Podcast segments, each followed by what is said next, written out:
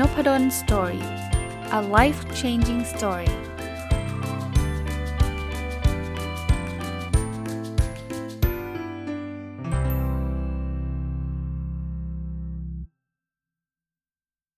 สวัสดีครับ ยินดีต้อนรับเข้าสู่นพดล Story พอดแคสต์นะครับ ยังคงอยู่กับหนังสือที่ชื่อว่า 1000 plus little habits of happy successful relationship ของคุณ Mark and Angel Chernoff นะครับ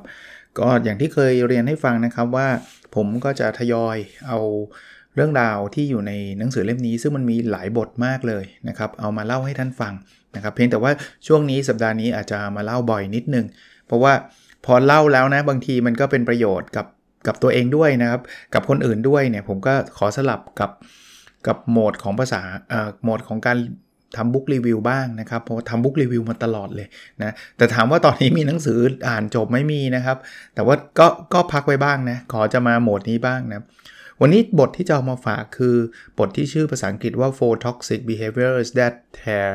couples apart นะครับถ้าแปลเป็นภาษาไทยก็คือ พฤติกรรมเป็นพิษ 4 ประการที่ทำให้คู่รักเราเราต้องแยกกันอะคือมันมีความสัมพันธ์ที่ไม่ดีระหว่าง คู่รักหรือคู่ชีวิตนะครับ อันนี้ใช้ได้หมดนะสามีภรรยานะครับ หรืออาจจะเป็นแฟนกันก็ได้นะครับ ผมพอพอโตๆขึ้นมาเนี่ยบางทีก็เห็นหลาย ๆ คู่นะครับที่จบไม่ค่อยสวยนะครับ ก็ต่างคนต่างไปนะครับ แล้วบางทีก็น่าเสียดายนะ เพราะว่าแต่ก่อนก็ดูเขารักกันมากทีเดียวนะแล้วพอพอคู่รักหรือคู่ชีวิต ต่างคนต่างไปมันไม่ได้มีเอฟเฟกแค่คน 2 คนนะบางคนมีลูกเงี้ยเราก็สงสารอีกว่าลูกเขาก็คงเซ็งอะเนาะแต่ว่าทำไงได้อะนะเพราะพ่อแม่เขาก็ไม่ได้รักกันอีกแล้ว ก็ตอนนี้ก็เลยอยากที่จะมาเล่าเรื่องนี้ให้ฟัง แต่ว่าก็อยากจะโน้ตให้ทุกท่านทราบก่อนว่า ผมเข้าใจครับว่าสถานการณ์ของแต่ละคนเนี่ยมันแตกต่างกัน เพราะฉะนั้นเนี่ยบางข้อบางอันเนี่ยท่านฟังแล้วท่านอาจจะรู้สึกว่ามันไม่ใช่ มันใช้ไม่ได้กับคู่ท่านก็ไม่เป็นไรนะครับ ก็ข้ามไป แต่ถ้าอะไรที่มันใช้ได้ ผมคิดว่าลองนำไปปรับใช้นะครับ มันคงไม่มีหนังสือเล่มไหน หรือข้อแนะนำข้อไหนแล้วครับที่มันใช้ได้กับทุกคน 100%เหมือนเหมือนกันหมดนะครับ มันไม่มีระบบที่เรียกว่า one size fit all อะคือ เอ้ย อันเนี้ยทำแล้วดีทุกคนอะไรเงี้ยมันก็มีข้อจำกัดมันก็มีอะไรหลายอย่าง แต่ว่าดีกว่าไม่ทราบเลยดีไหมฮะเพราะว่าถ้าเกิดไม่ทราบเลยเราก็ไม่รู้บางทีไม่รู้ตัวด้วยว่าสิ่งที่เราทำเนี่ยมันอาจจะทำให้คู่ของเราไม่พอใจ แล้วก็ทำให้ชีวิตคู่เราพังทลายก็ได้นะครับ มา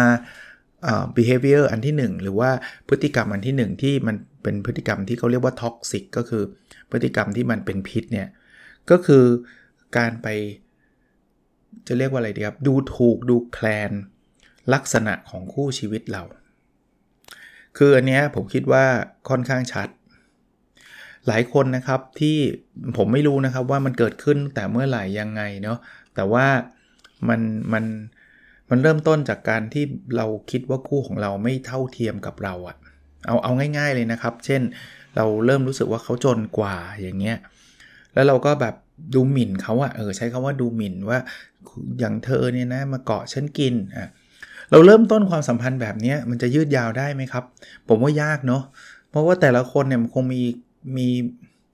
มีความภาคภูมิใจของตัวเองอะ่ะแต่คุณไปทำร้ายความภาคภูมิใจอันนั้นออกนะครับอะถ้ามันไม่ใช่เรื่องฐานะเรื่องอะไรที่อีกเรื่องการศึกษาอีก เธอมันโง่อย่างเงี้ยครับถ้าเราเรามีความรู้สึก หรือ ไม่แค่ไม่ใช่แค่รู้สึกนะเราพูดด้วยนะ จริงๆ มันไม่ควรจะรู้สึกตั้งแต่แรกแล้วถ้าถ้าเรารู้สึกแบบนั้นเราไม่ควรจะแต่งงานกับเขานะถ้าเรารู้สึกแบบนั้นเราไม่ควรเอาเขามาเป็นคู่ชีวิตนะแต่ว่า ตอนนี้เป็นคู่ชีวิตเราแล้วอะเป็นแฟนเราแล้วอะแต่เรายังรู้สึกว่าเธอมันโง่ เธอมันไม่มีการศึกษา เธอมันไม่ได้เรื่อง มันอยู่กันยากอะใช่ไหมครับ ต่อให้ต่อให้คนนั้นอาจจะไม่เรียนไม่จบหรือว่าอะไรก็ตามนะครับ แต่เราต้องให้เกียรติซึ่งกันและกันเนาะ คำว่าการศึกษาจริง ๆ มันไม่ได้วัดด้วยใบปริญญาด้วยซ้ำนะครับ การศึกษามันคือความคิด คนเรียนจบบางคนก็ไม่มีการศึกษานะครับ ถ้าคิดไม่เป็นคิดไม่ถูกนะหรือคิดอะไรแม้กระทั่งคนที่คิดแบบนี้ว่าไอ้คนนี้โง่กว่าเราเนี่ยต้องระวังนะครับ เพราะว่าความคิดแบบนี้เนี่ยมันอาจจะเป็นความคิดที่ที่ดูหมิ่นดูแคลนแล้วสุดท้ายเนี่ยนะคนที่คิดแบบนี้ก็อาจจะไม่ได้มีความสุขสัทีเดียวนะครับ เราเราต้องพิจารณาดีๆ เพราะฉะนั้นเนี่ย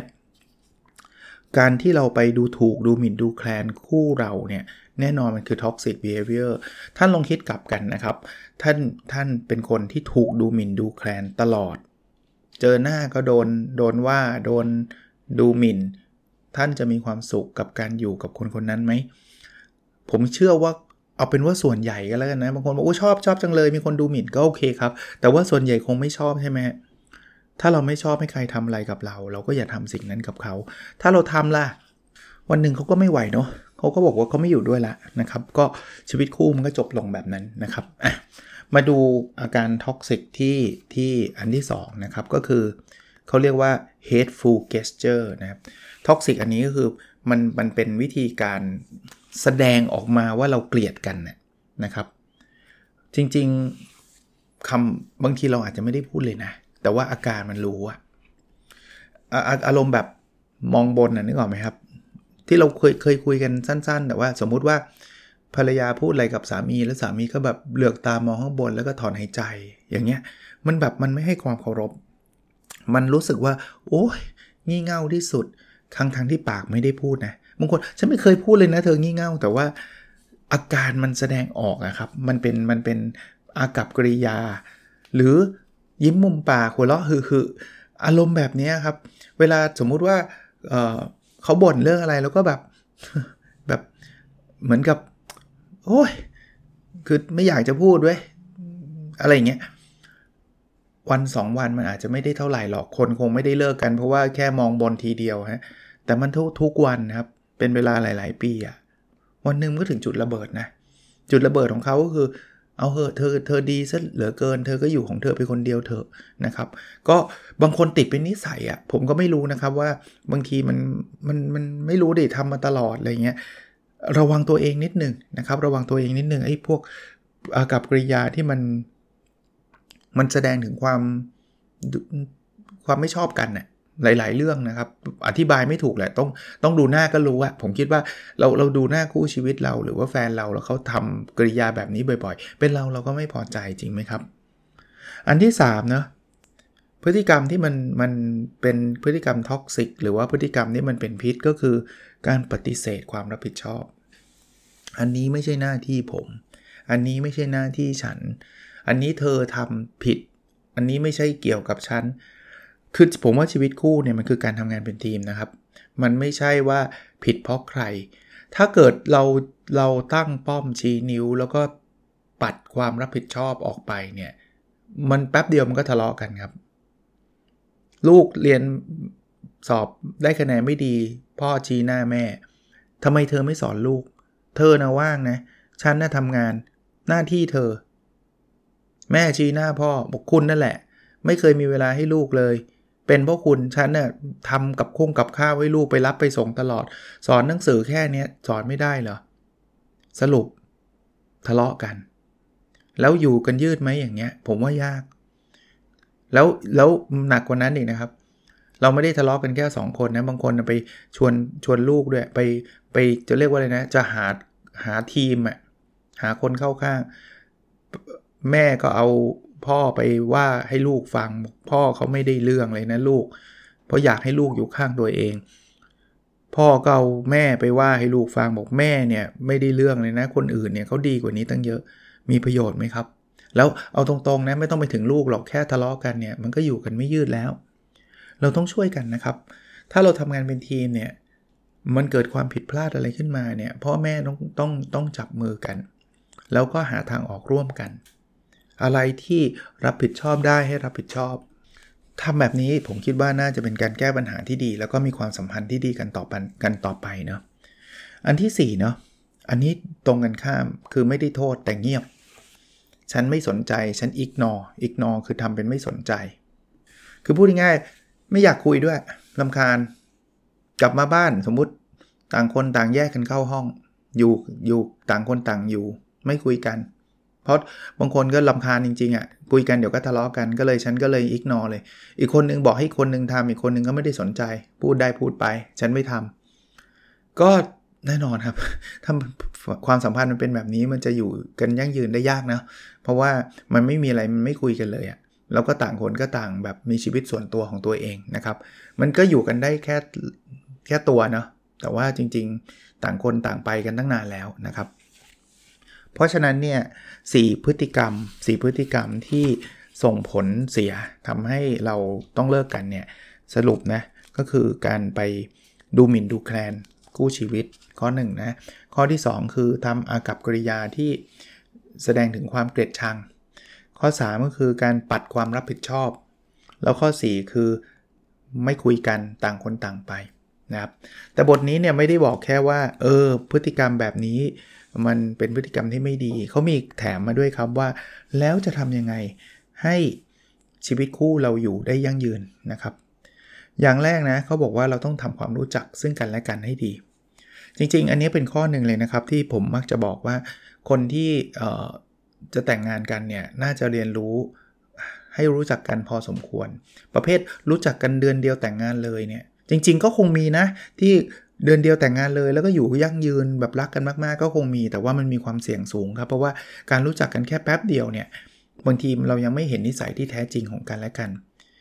การรู้จักนิสัยเนี่ยมันทำให้เรารู้ครับมันไม่มีใครหรอกครับที่จะถูกใจเราได้ร้อยเปอร์เซ็นต์แต่เราจะรู้ว่า เออไอสิ่งที่เขาทำแล้วถูกใจเรามันมีเรื่องนี้นะ สิ่งที่เขาทำแล้วอาจจะไม่ถูกใจเรามีเรื่องนี้นะ แต่เรารับได้ไหมในในระยะยาวไม่ใช่รับได้แค่ตอนเป็นแฟนกัน วันนี้รับได้ แต่ว่าเราต้องอยู่กับเขาตลอดชีวิตเนี่ยเรารับได้ไหม ถ้ามันรับกันไม่ได้จริงๆมันก็จะได้จบความสัมพันธ์ตั้งแต่ตอนรู้จักกัน ตอนเป็นแฟนกันยังไม่ต้องแต่งงานกันใช่ไหมครับเอาล่ะบางคนบอกว่าเลยช่วงนั้นมาแล้ว เราแต่งงานกันแล้ว แต่งงานกันก็เรียนรู้กันได้นะครับ เรียนรู้กันเพื่อจะเราเราจะได้เข้าใจซึ่งกันและกันนะครับ ว่าสิ่งที่เขาทำเขาทำเพื่ออะไร สิ่งที่เขาไม่ชอบคืออะไร แล้วเราสามารถหลบเลี่ยง ไม่ทำสิ่งที่เขาไม่ชอบได้ไหม ถ้าเราไม่เรียนรู้เนี่ยบางทีเนี่ยบางคนเนี่ยอันนี้น่าเสียดายมากนะครับ คือทำสิ่งที่เขาไม่ชอบมันตลอดโดยที่ตัวเองก็ไม่รู้ว่าสิ่งนี้มันทำร้ายจิตใจเขาแล้ววันหนึ่งเขาทนไม่ได้เขาไปจากเราเนี่ย เราค่อยมาเรียนรู้ทีหลังว่าอ๋อเขาไม่ชอบเรื่องนี้จริง ๆ เราน่าจะรู้ตั้งนานแล้วเนาะเราจะได้ไม่ทำซึ่งตอนนั้นมันอาจจะ too late คือสายเกินไปแล้ว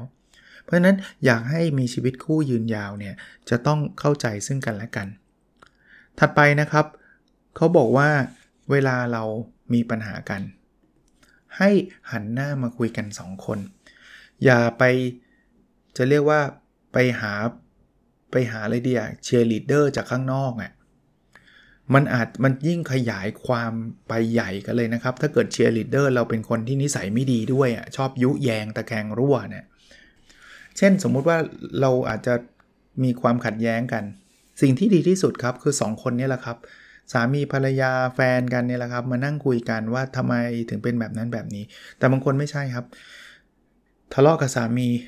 ไปโพสต์ Facebook ด่าสามีใน Facebook ทะเลาะกับภรรยาไปลง Facebook อีกของของตัวเองไปด่าภรรยาใน Facebook แล้วเดี๋ยวบางทีมันจะไปเจอเพื่อนแบบนี้ด้วยครับ โอ้โหเลวมาก ผู้ชายคนนี้ แกอย่าไปคบมันนะเว้ย ฉันบอกให้เอามันอย่างเดียวอีก ยิ่งเกลียดกันเข้าไปใหญ่เพราะเจอเพื่อนเชียร์อีกเพื่อนที่ไม่ค่อยดีเท่าไหร่เนี่ย มาถึงก็มาจัดเต็มเลย information ไม่รู้ หรือหรือกึ่งๆบางคนก็อาจจะโรคจิตนิดๆนะ ก็คือไม่ชอบให้คนมีความสุข มีมีบ้างเหมือนกันนะ อาจจะไม่ได้เยอะหรอกแต่ว่าเห็นมันแหมมันทะเลาะกันอยากให้มันเลิกกันอะไรเงี้ยก็ก็ไม่รู้นะครับ ผมก็อย่างที่บอกจัดแต่ละคนไม่ได้หรอกแต่ว่าทำแบบนี้เรื่องมันไม่จบนะครับสามีไปโพสต์ด่าภรรยา เดี๋ยวเพื่อนมันก็บอกว่า เป็นเป็นเลิกไปเหอะผู้หญิงแบบนี้ไม่ได้เรื่อง แล้วแผลมันจะยิ่งลึกขึ้นเนาะแต่ทั้งทั้งที่จริง 2 คนนี้อาจจะแค่ทะเลาะกกันนิดเดียวเนี่ย แต่กลายเป็นเป็นสงครามเลยนะครับ เพราะว่าพอดึงคนข้างนอกเข้ามายุ่งเนี่ย มันจะมีความวุ่นวายเยอะแยะ เธอต้องไม่ทำแบบนั้น เธออย่าไปกลับไปง้อเขานะ เธอเขามาง้อเธอต้องไม่พูดกับเขา แล้วถ้าใครหูเบาอีก เชื่อเพื่อนอีก เอ้ยฉันไม่คุยเว้ย เพราะเพื่อนบอกไม่คุยเดี๋ยวเสียฟอร์มอีก เดี๋ยวไอ้แกมันกลัวนี่ว่าโถเอ้ยอะไรเงี้ยเป็นอีกเรื่องเป็นอีกเรื่องนึงเลยนะครับเพราะนั้นระวังนะครับ พยายามเรื่องเรื่องในบ้านเนี่ยให้อยู่ในบ้านแล้วก็พูดคุยกัน 2 คน จนกระทั่งถ้าเกิดเราคิดว่ามันแบบมันต้องการความช่วยเหลือเนี่ย ผมคิดว่าเราควรจะถ้าจะคุยนะ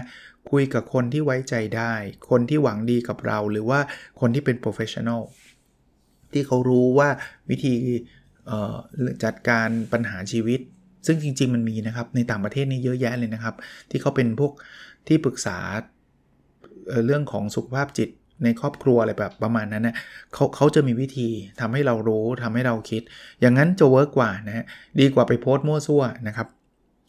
อันถัดมานะครับที่จะช่วยเราได้ก็คือ เวลาเราทะเลาะกัน ซึ่งมันมันห้ามทะเลาะไม่ได้นะคนบอกฮะก็อย่าทะเลาะสิมันห้ามไม่ได้ไงพยายามใช้ภาษาเชิงบวก คืออย่าแบบ ไปด่าตัวตนน่ะแกมันโง่ ฉันกะแล้วว่าแกมันโง่ มันถึงเป็นแบบนี้ทำแบบนี้ไม่จบ ไม่มีใครอยากถูกด่า characterไม่มีใครอยากถูกด่าตัวตนของเรานะครับ พยายามออลองลองพูดคุยกันในภาษาคือโกรธเข้าใจแหละ มันคงพูดภาษาเพราะมากๆไม่ได้ แต่ว่าเอาเอาภาษาที่มันเป็นประโยชน์นะครับเขาเขาแนะนำนะครับ เวลาทะเลาะกันเนี่ยอย่าใช้คำว่าคุณให้ใช้คำว่าผม หรือดิฉัน หรือฉันนะครับ อย่าบอกว่าคุณทำแบบนี้ไม่ถูก แต่บอกว่าผมรู้สึกผิดหวังเวลาคุณทำเรื่องนี้จะดีกว่า เพราะมันเป็นตัวเรา เรารู้สึกแบบนี้ไม่ได้ผิด แต่การไปจัดว่าเขาทำไม่ถูกเนี่ยมันอาจจะไม่ใช่ก็ได้ ให้เอาเอาคุณคุณพูดแบบนี้ทำให้ผมรู้สึกอย่างนี้ อย่างนี้จะดีกว่านะครับ เป็นการใช้ภาษาที่อ่า positive นะครับ เป็นภาษาที่ จะเรียกว่าฟังแล้วมันอาจจะไม่ได้รู้สึกขึ้นนะนะครับ ก็ก็เข้าใจครับว่าพอโกรธคนเรามันก็จะไม่ค่อยมีสติในการพูดเท่าไหร่นะครับ แต่ว่าพวกนี้มันฝึกฝนได้นะก็พยายามแล้วกันนะครับ คือไม่ได้ต้องพูดเพราะแบบสุดๆ บางคนเพราะสุดๆเนี่ยแต่เชื่อเฉือนเหลือเกินเนี่ยนั้นก็ไม่ใช่เหมือนกันนะ ผมมีอันนี้หนังสือไม่ได้เขียนไว้นะครับผมมี เคยอ่านหนังสืออีกเล่มหนึ่งแล้วผมว่าเออเรื่องนี้ก็น่าน่าสนใจเนี่ยเขาเล่าให้ฟังแบบนี้ครับเขาบอกว่าเวลาเราโกรธกันหรือทะเลาะกันเนี่ยให้เราคิดว่าเราเป็นทีมเดียวกัน แต่สิ่งที่กึกที่เราทะเลาะกันเนี่ยคือตัวปัญหา เพราะฉะนั้นเนี่ยสามีภรรยาเนี่ยจะร่วมมือกันเพื่อกำจัดปัญหานี้ we are on the same team นะครับคือถ้าอย่างนี้มันจะทะเลาะกันไม่นาน เพราะเราจะรู้สึกว่า เราเป็นข้างเดียวกัน ยังไงเราก็ข้างเดียวกัน แต่ว่าตอนนี้มันเกิดปัญหาขึ้นมา มันเป็นกับปัญหาระหว่างเรานี่แหละ แต่มันคือปัญหาปัญหานี้คือศัตรูของเราทั้งสองคน เพราะนั้นเราทั้งสองคนกำลังจะ work out เพื่อจะกำจัดศัตรูเนี่ยสมมุติว่าเราทะเลาะกันเรื่องอะไรดีละ่ะ เรื่องการทำความสะอาดบ้านนะสมมุตินะไม่ไม่ใครควรทำอะไรเงี้ยทะเลาะกัน ให้เราคิดว่านี่คือ ไอ้ไอ้ปัญหาการทำความสะอาดบ้านคือศัตรูของสามีและภรรยาคู่นี้เพราะนั้นสามีและภรรยาคู่นี้กำลังจะหาวิธีการกำจัดปัญหานี้ด้วยกัน ผมว่าอันนี้ก็เป็น mindset ที่ที่ดีนะครับ เพราะนั้นโดยสรุปนะว่าหลังจากไอ้สี่สี่ toxic behavior เมื่อกี้ไอ้พฤติกรรมที่เป็นพิษ 4 ประการเนี่ยสิ่งที่เราควรทำเนี่ยก็คือ 1 เรียนรู้ซึ่งกันและกัน ให้รู้จักกันนะครับ 2 ก็คือเวลามีปัญหาเนี่ยให้คุยกัน 2 คน อย่าพยายามอย่ากระจายวงไปข้างนอก โดยเฉพาะคนที่ไม่ได้รู้จักเราดีพอนะครับ อันที่ 3 คือพยายามใช้คำพูดเชิงบวกนะครับคำหยาบคายคำด่า พยายามลดถ้าเป็นไปได้นะครับ พยายามลดลงนะครับ เอาละครับวันนี้คงประมาณนี้นะครับ หวังว่าจะเป็นประโยชน์นะครับกับชีวิตคู่ไม่ว่าจะเป็นระหว่างสามีภรรยาหรือแฟนกันหรืออะไรก็ตามนะครับ แล้วเราพบกันใน episode ถัดไปนะครับ สวัสดีครับ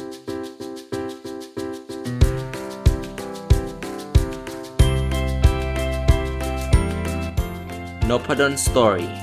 a life changing story